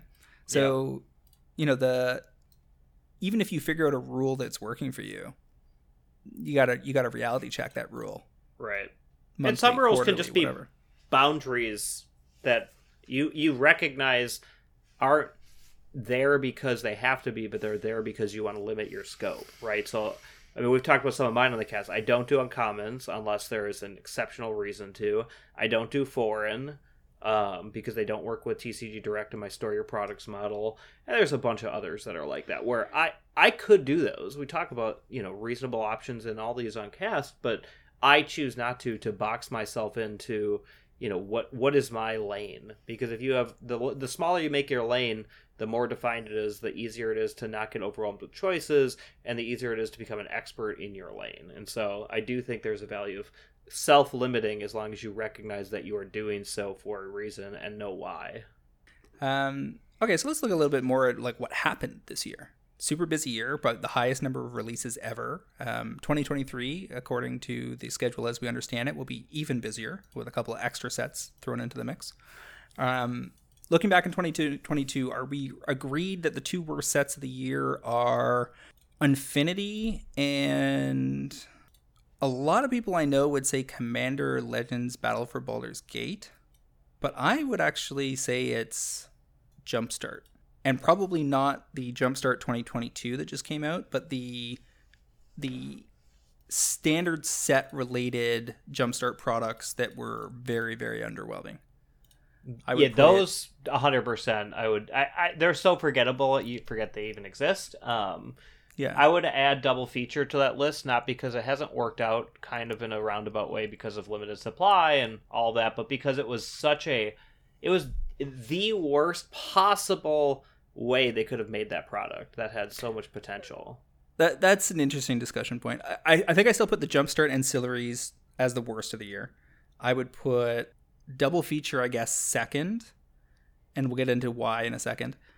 Unfinity has really cool. I, I like the Galaxy foil treatment. I, I, I have played with some of the funsy cards in our EDH games, and they were indeed fun. But I came still came away thinking that the the additional rules and tracking baggage that comes with the they're not called contraptions they're called attractions. Yeah, I think attractions. A, a, commander table with a bunch of attractions on it is is too much to track. It's just it's just bad mechanically for that format. But the foil borderless shocks are cool. So I'd put that somewhere in third, and then I think Commander Legends Battle for Baldur's Gate would end up fourth for me, something like that. I, I think that set is in some ways underestimated in the same way that AFR is in part because they are very wordy and have a bunch of dice roll uh, mechanics that people don't parse well. So let's go back to double feature for a second. 100% agree with you that they took the laziest possible way out. This was them saying, hey, what if we could milk standard sets right away? Like we could milk the same cow twice in the same day. And they were like, wait, how, how are we going to do that? And they were like, well, we're going to release exactly the same cards. Oh, cool. And we could make it as a unique draft format. and like pick and choose what's in there so that it becomes like a all-time favorite draft format, right? And they're like, "Yeah, yeah, we could do that." In fact, we could ins- we could insinuate that we're going to do that in the marketing materials, but then we'll just not do that because that would be a little extra work. So we won't bother with that. And they're like, "Are you sure that's the way you want to go with this?" Yeah, yeah, that's the cheapest, coolest way. And then Yeah. that's exactly what they did. Right, and then let's double the price. It, it's just insane that that came at like they if they were going to do it that way, they should have done it with original Innistrad. To do it with the the two sets that just came out yeah, that were not very well received overall, right? And then literally three months later, put the same cards out again. Just silly, silly, silly, silly. and Yeah. and those were both decent draft formats, and a recombining of them thematically made sense and the mecha- and mechanically worked. And they didn't do it. So yeah, they they could have thrown it at an intern and given him 24 hours, and it would, it, there is no doubt in my mind it would have been a hundred percent plus better product. I mean, you you literally couldn't choose something worse than what they did. yeah, it's it's a total missed opportunity because it could have been a really cool new product type. Oh yeah, and instead they instead they went with the laziest option. I'm actually it's so funny because with all the toxicity about the Magic 30th product, it didn't make didn't even occur to us to include it yeah. in the top five. Uh, I think for the average player, it's the worst of the year, right? For uh, for I don't know, speak for yourself, but for me, Yeah, I mean, because the execution, I think people would even if they, even if they're somebody that's okay with the product, the, I mean, the execution was lazy, at a minimum. I think it's worse than Commander Legend for Battles for Battle for Baldur's Gate CLB. So I would move that to sixth and put 30th edition probably in fourth or fifth. My issue with it, oddly enough, is not the price point. It's not the card backs. Don't care about either of those things. I think those are totally reasonable choices. It's that they re-release the set as is instead of, as I've said before on cast, recombining it with Double Masters 2022. If they had released 30th edition as the 2022 product, and then there was say in every collector booster there was instead of four booster packs there was three booster packs and then one pack of 30th edition i think it would have been ex- a massive hit Yeah, absolutely massive because the fails case scenario would not nearly has been as bad. One of the things they really fucked up there is that when you're selling thousand dollar collectible products, you really don't want your floor to be ten dollars. yeah, and I think the four pack is why they tried to avoid that, but it didn't hundred percent work. Yeah, you, you need but the, the structure of the packs, the fact that they kept the exact rarity mix from alpha and beta means you have chaos laces and stuff. There's no nostalgia around a lot of those cards. You just you should have just excised them. And because they took they they went ahead and eliminated certain cards from the mix, right? The the cards like um, Yeah, yeah, yeah. that, that they're not willing out. to to reprint anymore Yep. we know they could have done it. And again, it's that laziness thing where they could have put a little extra effort in and reformulated it, mixed it with Double Masters 2022, or kept it on its own, but come up with a different set of formulations. They could have had some signed cards by key artists. You know, there's a bunch of ways they could have juiced it. They could have had sketch cards in there, like one of 20 sketches. They could have shoved, sh- shelled out the money and the time to get that organized, and they would have been much, much, much more popular. Yeah. I mean, I just greed. I think, like, I know it's like a meme where everyone posts it and it's gotten Yeah. old and whatever, but it, it's true. None. Of, I mean, so I think we've talked in the past about like whether or not something should have been reprinted, right? And it it that question dodges the bigger question of whether any of these some of these sets should have existed in the first place, right? Should double a feature ever existed? Period. Should Dominaria United only one, you know, at this timing combined with all the other products uh, Dominaria Remastered, should that even exist, right? That or all of these Secret Lairs, right? Having all these bundles come out all the time. My my thought is some of these shouldn't exist. That There's too many products, and sometimes I think we get in the trap of like, you know, whether the reprint was here or there or whatever, and like taking a step back, th- these reprints shouldn't have existed because the product shouldn't have existed. And like if you scale back the number of treatments and the number of products, then instead of having to fill the void, which is what WotC's doing a lot of times, is they're just going, okay, what are we going to do this time to fill the void, to add four different treatments, and this and that, and Transformers, and, you know, all these other things in one set. Then you're saying, okay, we, we want to do all these things. We have all these ideas. Where do we do it?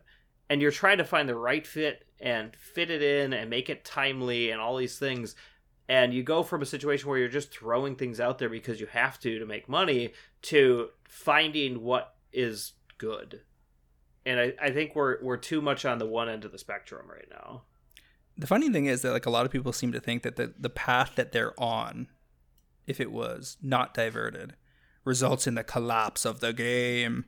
Yeah i don't believe that at all. The reality is like max folks like seriously you're talking about them being down 6% on revenues or something like that that's a worst case scenario given what we've seen in the past. If they were more vulnerable to recessions, then given that I you know, anybody who's paying attention is worried there's going to be strong economic downturns coming in 2023 or if there isn't because they prop up the economy that's going to mean they inject so much cash supply that inflation will be continue to be bad it, which is in many ways the same kind of thing is like if your life gets more expensive you know, that's a roundabout way of things being worse. But the price of magic has not gone up. People say, "Oh, what are you talking about? Now there's two hundred dollar and thousand dollar booster packs." Yeah, yeah, yeah, but those are on top of the other things, inflation adjusted, actually being cheaper. Right, and the premium treatments pushing down the prices of all the other cards. I haven't run the math, but I would guess that booster boxes are actually cheaper now than they were in 1995. Oh yeah, I'm sure. Inflation I'm sure. adjusted. And- really ever since i mean what was it where they did the uh, inventions for the first time? I mean ever Kaladesh. ever since yeah kaladesh. I mean that was the first time we saw the huge impact of inventions and pushing down the price of the the cards with that set as the ev floated towards the rare cards. I think we're just seeing that more and more and more where the you know absent the top five cards in a set everything is just so cheap. Which is a way of saying standard is standard is cheaper and the cheapest yeah. on ramp version of a card is cheaper. Yeah, exactly. And now, obviously, now, there's exceptions. I mean, you got well, and there's your... count. There's a countervailing trend because the the discussion point about how Modern Horizons two being released only at a premium price point means that anything that was in that that was valuable, you know, like a Fury versus a Liliana from in, original Innistrad, never had a chance to be at a standard price point because uh, yes, the, the, because true. the cost basis is doubled. That's true. That's absolutely true, and that yeah. is a countervailing trend. But it's also not true of all cards because a lot of the important cards in the community come out of commander products where their their cost basis is very cheap. They come out of standard products where it's as cheap as it ever was, if not cheaper. And so you still get chances like we saw on Underworld Breach, Thassa's Oracle, Shadowspear, Dryad of the Elysian Grove. All these cards were very cheap. They were very cheap. They they are they're not more those kinds of cards are not more expensive now than they were 10 years ago because those premium chase cards suck up EV and and they make other more basic versions of the cards cheaper. Let's talk about the, some of the best stuff of the year. Would you agree with me that 40k is probably the best product of the year? All right, let me look through here. Give make your arguments, and I'll I'll decide whether I agree with you or not. I'm looking at this kind of like from a holistic perspective of did the most for the game, was the best received, and has done the best financially, all kind of in one. All right, I'm gonna go with Neon Dynasty, and I'll I'll share my reasons after you. Neon Dynasty might be my favorite set to crack. I would I could also accept arguments that it has the deepest pool of relevant singles out of the standard sets of the year.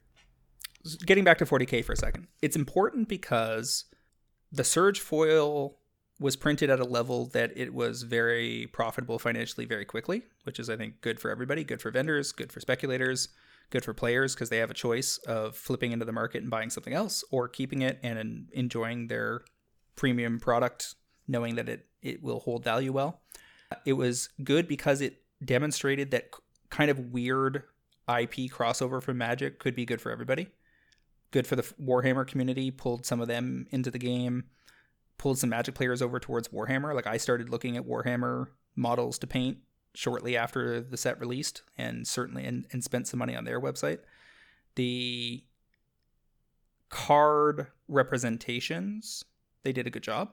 Like the if you've played Warhammer the way that they were portrayed in the Magic cards was pretty solid.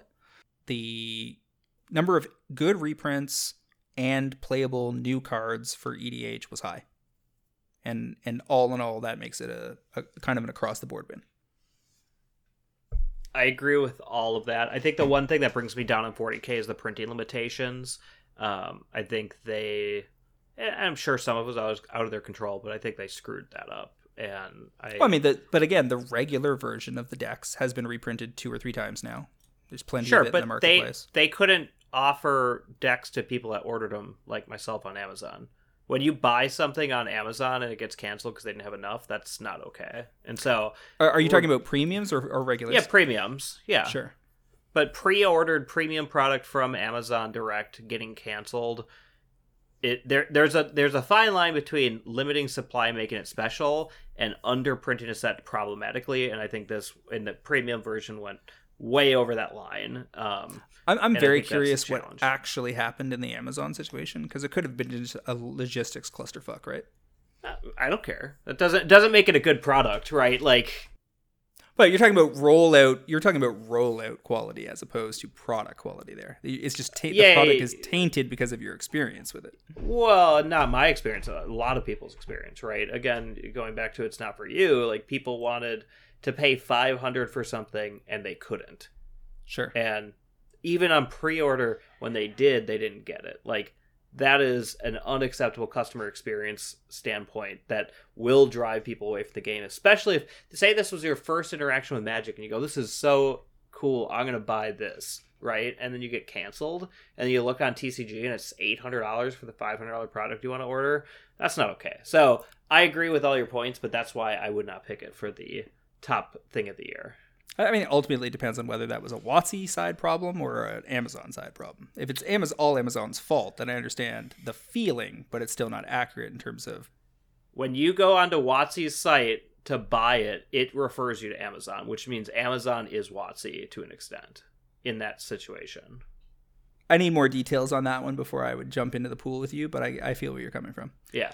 Okay, so Neon Dynasty, I would say uh, one, it is one of the few examples recently of standard sets getting CBs that were both um, strong sales, but also sold out, was printed in a reasonable quantity, and the prices didn't collapse, and they weren't widely available. You know, six, three, six months after release. I think that is again going back to supply. You, you have to have that, and we haven't seen that in other sets that's followed it. Um, more yeah, importantly. And, and, and yeah. And to be specific, the collector booster boxes for Kamigawa Neon Dynasty are currently sitting at two hundred dollars, which is significantly yeah. above what they are for almost any other set of the year. Yep. So, um, additionally, it proved that WotC can really redo a failed world in a lot of ways, in a way that still keeps the essence and, um, but still it makes it kind of connect with the new audience, um, new audience as well as the old audience. Uh, it was power pushed, but it wasn't broken, uh, which is again a fine line. And then just generally i mean it's flavorful. It's got the dragons. It's got a lot of things that a lot of people like. Um, so overall i just thought it was a, a very good set that I, I think we're going to look back on in five years and say you know that was, that was pretty good. Very strong themes. You have the five rare lands that see heavy play all over the place. You've got fable of the mirrorbreaker you've got the fable of the mirrorbreaker tokens. I sold a foil two-sided token from a japanese collector booster box for $16 today. yeah Hard to go wrong with crazy. that. And the collector boosters themselves held. Not only are they still holding at 200, but in May of this year, a full quarter after they had come out, they were holding at 286 on TCG Player. So pro traders that were in on those at sub 200 had very solid exits that were not repeatable on SNC, on Dominaria United, and yeah. only very briefly on Brothers War. Brothers War sold very well for two weeks and then and right. then started to fade. The well, um, and, and the, the the supply thing. I mean, the fact that collector boosters have dried up is it's a whole cascading effect, right? So if you have no collector boosters at discounted prices, you don't have the massive crack jobs that completely crush prices, which make people feel bad who bought in, you know, right in the first two months, three months because things have gone down for two years straight because there's too much supply. So all these things don't happen when you have a reasonable amount of supply and we haven't and we didn't get that with vow or Crim, crimson vow or uh, midnight hunt and some of these others so again. Yeah, I mean, there's there's some sets that were deliberately overprinted that have led to big crack jobs that I that are pretty easy to flag if you've been paying attention. Like ZNR, one of them, Yep. Kaldheim for sure, Dominaria United is likely another. And it's interesting because the Dominaria United pre-ordered very high for CBs because they had tabernacles in them. Yeah. And then you go through your case and you open a Zephyr Falcon. Yeah. and you're like, huh, guess I could grade that. I don't know if it's worth it, but. Uh, yeah. So yeah, drop drop rates matter again. Neon Dynasty is a great set. I like Streets of New Capenna more than most people do. I hate the theme, and it's not the Art Deco I hate. I love Art Deco, uh, done well, and even the art of the Triomes, which I panned hard on the first day, has grown on me. I think they actually look Yeah. pretty handsome in sleeve. I- The Triomes naming convention is what gets me. I mean, it, Yeah. it is. Come on, what are you doing? Like, at least make them all match each other if they don't match the Triomes. sure. Terrible, but yeah, no, I, I like I like Streets of New Capenna. The, the the only part I don't like is the like raccoons as gangsters action. Yeah. Gangster Land is just like eh, it's so kitschy to me. Double Masters twenty Double Masters twenty twenty two, great Yep, product. That's what I was gonna say. It Uh, seemed to they- tread their line. My one caveat on the Masters side of things is back off a little, guys. Like because the Dominaria remastered is only really six months after Double Masters twenty twenty two. It's correct when you flag that there is only so many S tier staples you can reprint and reprint as frequently as makes sense. Where you have the balancing act of card price comes down, good entry point for everyone, drifts up again over the next one to three years, then you go back to the well. That's a totally fine model. But if you do a master set every six months instead of every year and a half to two years, you are going in to run into trouble. And I'm actually curious going into 2023 whether the Lord of the Rings set is going to include reprints with different names. You know, Godzilla card Right. style, where it's like Underworld Breach, but they name it something else. Because if that's true, it's another master set. And there's a bunch of reprint risk.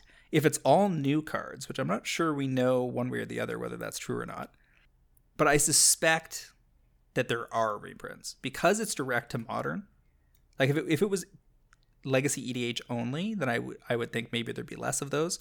But because it's direct to modern, I could easily see them slipping in five to twenty reprints of note, and Right. then any any number of things could catch a thematically renamed card, you know, a Dragon's Rage Channeler, but it's called whatever. Yeah. Yeah, I could see that like layered on top maybe in CBs or something. I I haven't seen many examples where they take um a few splattering of cards and throw it in though, right? Like generally speaking, it's either a new set or an old set and Well, no, but they, yeah, but they've done it in Modern Horizons one and two. So if this is actually just Modern Horizons three, this Lord of the Rings set, yeah. they'll for sure do it again. Yeah. My my assumption is it's going to be a new set because if it isn't, I Well, it's it's definitely majority new. My question is how Yeah. many reprints are there? I think any reprint will be new to new to modern. Um and Interesting. there's plenty So- of things that they could do. So we'll probably get information a bit uh, on that like mid spring or something like that, Yeah. because I think that's an early summer release if I'm not mistaken. So other good things from this year, uh, Commander decks were a mixed bag, you know, as they tend to be. Uh, now that they've gone to the model where there's a main set of them in the spring, usually along with the second standard set of the year, and then a smaller pool of decks along with each standard release, it's hard for them to hit home run after home run. But the main sets from the year tend to almost always have one very, very good deck. And this year is party time. Yeah. Pe- People have made so much money on party time already, or are planning on making money on party time. I'm I'm very curious how many thousands of units of party time are sitting in Pro Trader collections, and and Yeah. how that may slow growth.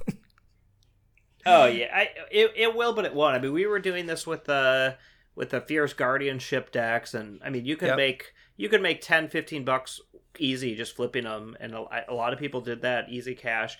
The people that held it, oh my god, did they get rewarded, right? And so it's one of those things where you know you, you you only see what's in front of you, and I think a lot of people are going to flip these. It will drag it for a little while, but long term, this might be one of those products that you know just matures so nicely, and everyone that sold them right away for that you know twenty percent modest gain is just gonna put their hand in their face and go, "What did I do?" Because that's that's how I feel about the Mystic Guardian or the the Fierce Guardianship decks, which I sold way too early.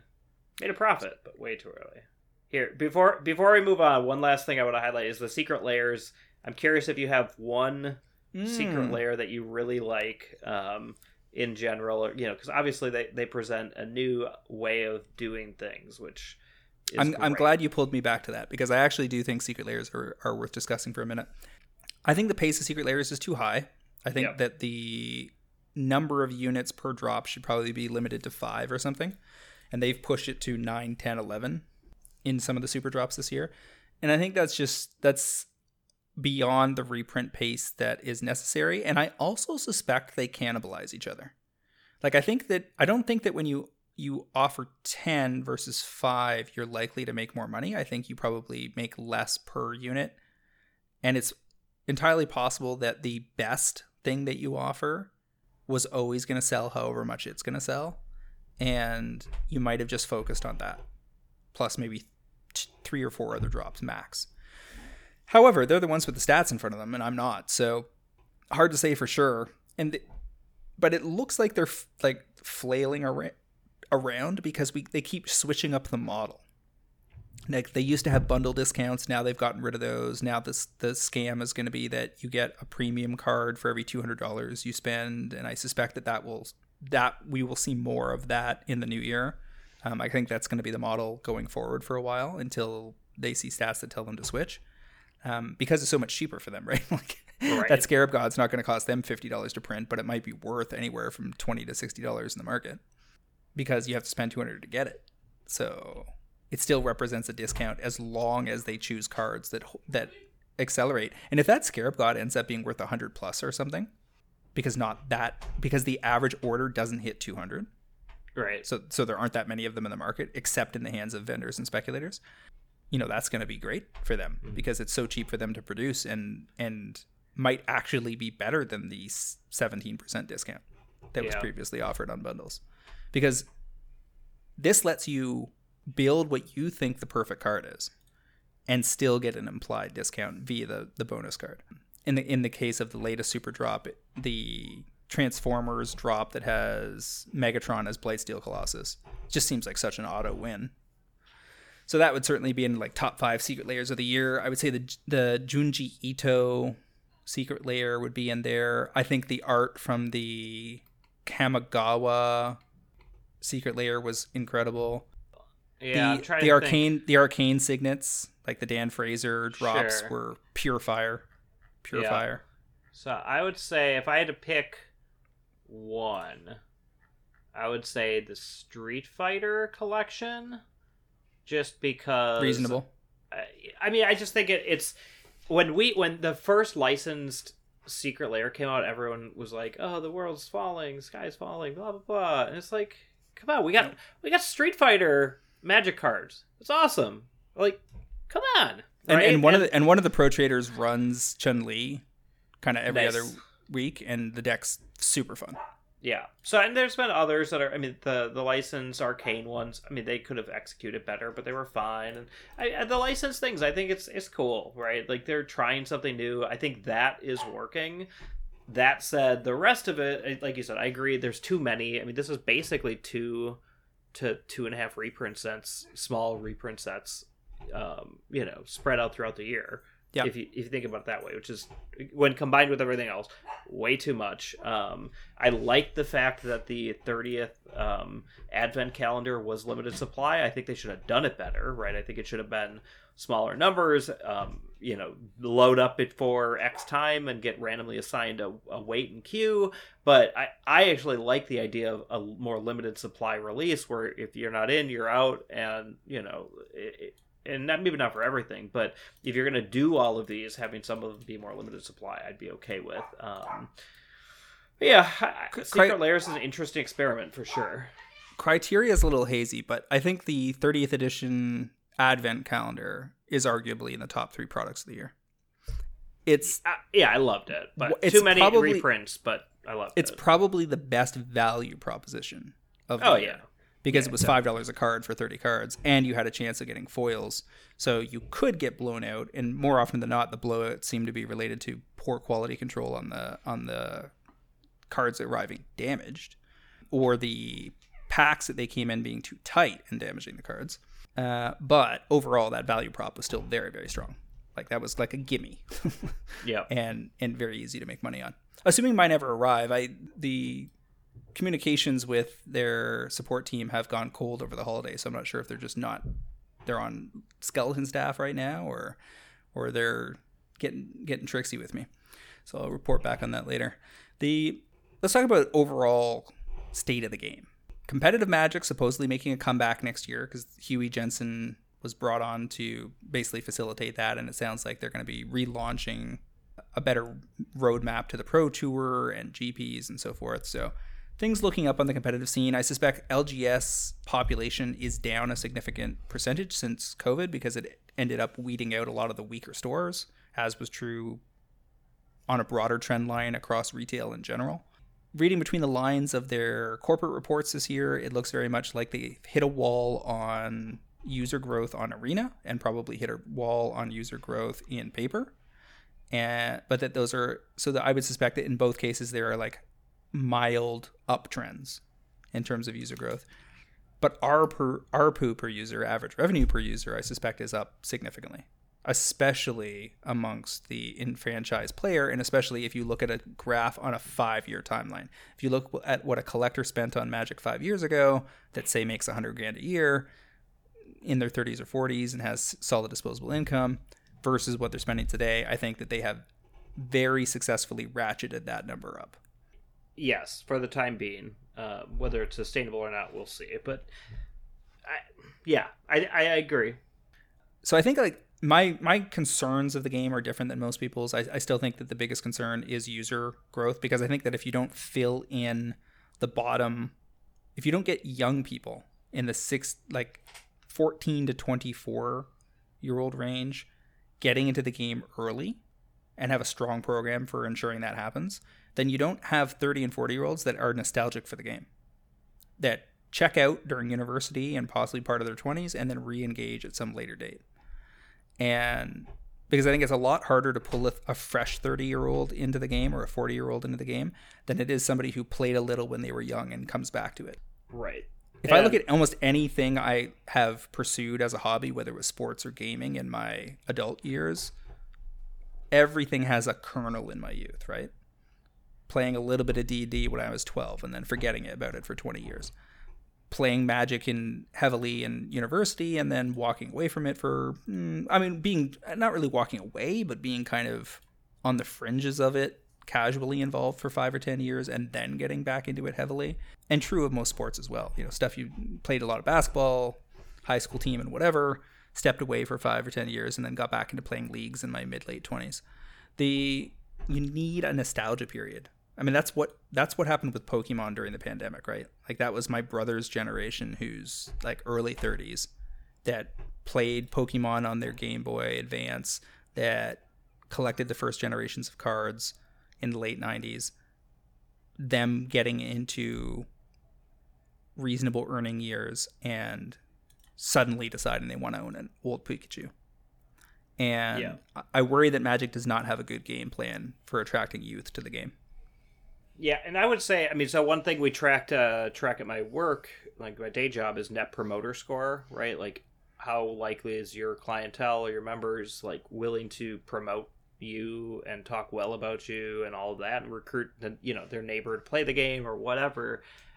I worry right now about Magic's Net Promoter Score, right? Like, if all you know, and who knows what people are saying at Kitchen Table Magic, but if everyone's down on it, right? It, even if that doesn't hurt sales right now, it definitely hurts, like you said, the recruitment of the twenty to thirty somethings. I don't think that gets at the teens and the you know the youth that we need to grow the game in the next twenty years. But I think that's a, a more immediate problem that um, perception is reality to a point, and like Yeah, and there's there's a massive communications failure in the social media scene where they're getting greed memes thrown at, at them constantly, and that's probably going to continue through most of 2023. And if one of those people posting one of those memes is talking to their friend about playing Magic, they're going to get the impression that Magic is A, really expensive, or B, a big ripoff, when in fact the game is probably more accessible, cheaper, and has more options at various price tiers now than it ever did. If you look at Magic in like 2001, where you could basically play standard, like type 1 or type 2, sealed draft, and strong focus on the LGS, strong focus on competitive, and compared it to today, where you have Pauper, Two Headed Giant, lots of focus on Commander, all sorts of casual focused products, all sorts of art focused projects, ca- uh, collector focused product products, a much more interesting array of options, and base level cards being cheaper because of it.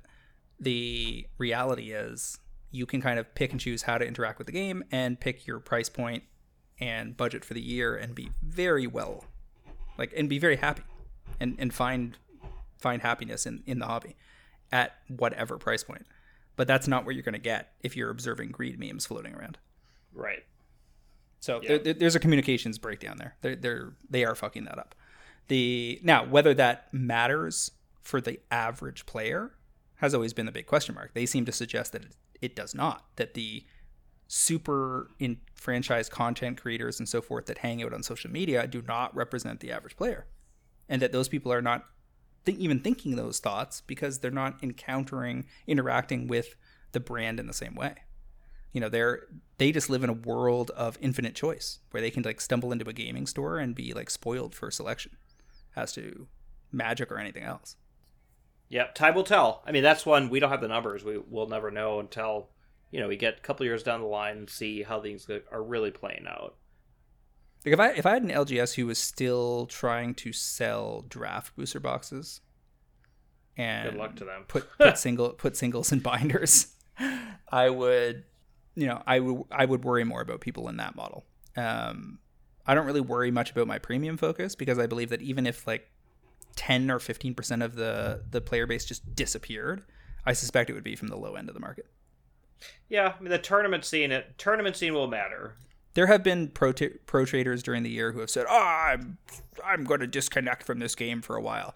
But I still see them floating around yeah. interacting with the game constantly and buying I, product. So it is I mean even if even if you love magic, right? Turning your what you love into a business is stressful and can make you lose some of your passion. So oh, th- th- that's 100% true.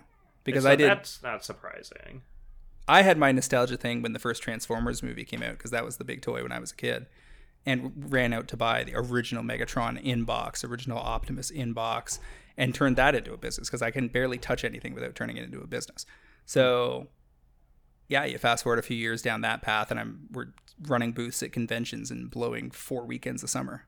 Right. Yeah. so yes, absolutely. If you tend to be business minded and find that anything you touch ends up a business, you may want to draw a little wall around your secret garden that's, you know, your your happy place and not do that for yeah, something. Like, could be could be magic, could be something else. Yeah, like I don't even play that much online anymore. And it's partly because I have to choose a lot of times between the business side and the player side.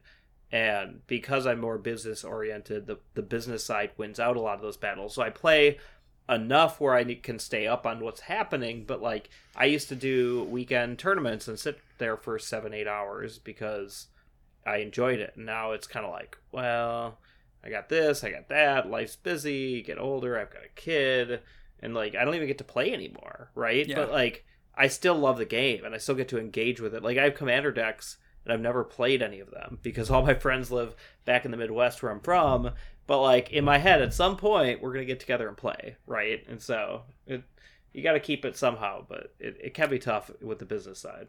Even if COVID was solved tomorrow, which is the primary reason I'm not visiting my local LGS, I would still only be showing up once every couple months. Yeah. Like I like F and M, but I'm mostly going to show up for a pre-release or something. Yeah, I, I might. Like go, I, I, I, would go play modern here and there, but like it would be, you know, the the family's out of town for the weekend or something. Right. I am going to the GP in June, whatever the Magic Fest or whatever they're calling it now. That'll be fun. Bunch of bunch of friends are going. I think it's June, May or June, whatever that one is. All right. So on the whole, 2022, very solid year for Magic. Ma- major growth in the brand. They're talking about it being the first billion dollar brand in the Hasbro portfolio. There's a lot of pressure on them to keep that train rolling, but hopefully they will learn some form of restraint to find the sweet spot because they're making a bunch of amazing products. Uh, if they dial back the greed just a little, I think they will find that the community embraces them with open arms on an ongoing basis. And then it's just about you know can they can they figure out how to keep the player base fresh over time and uh, keep this game we all love moving in the right direction. Well said. All right, so where can folks find you online, my friend? Yeah, well, I'm Derek the Dark Mage, and you can find me at Oko Assassin on Twitter. Uh, and uh, once again, I'd also like to remind folks that MTG Fast Finance is proudly sponsored by Cool Stuff Inc., where you can find all sorts of cool, nerdy stuff in stock, including all the all the best in Magic and singles, sealed product, and a plethora of other collectibles. Use promo code Finance5 during checkout at CoolStuffInc.com to save five percent on your order and support this podcast. Where can folks find you, James? You guys can find me on Twitter at MTG Critic, as well as via my occasional articles on MTGPrice.com and my constant haunting of the Pro Trader Discord. I'd also like to remind our listeners to check out the MTGPrice.com Pro Trader service for just $9.99 a month or $109.99 per year, $79.99 if you don't need group buys. You can get early access to this podcast, fantastic articles by the best MTG finance minds in the business, low cost group buys, and a super active Discord forum that will drive better returns and save you money playing Magic the Gathering in 2023. Thank you, Derek. Thank all of you that have supported the cast all year, and we will see all of you next week on another episode of MTG Fast Finance.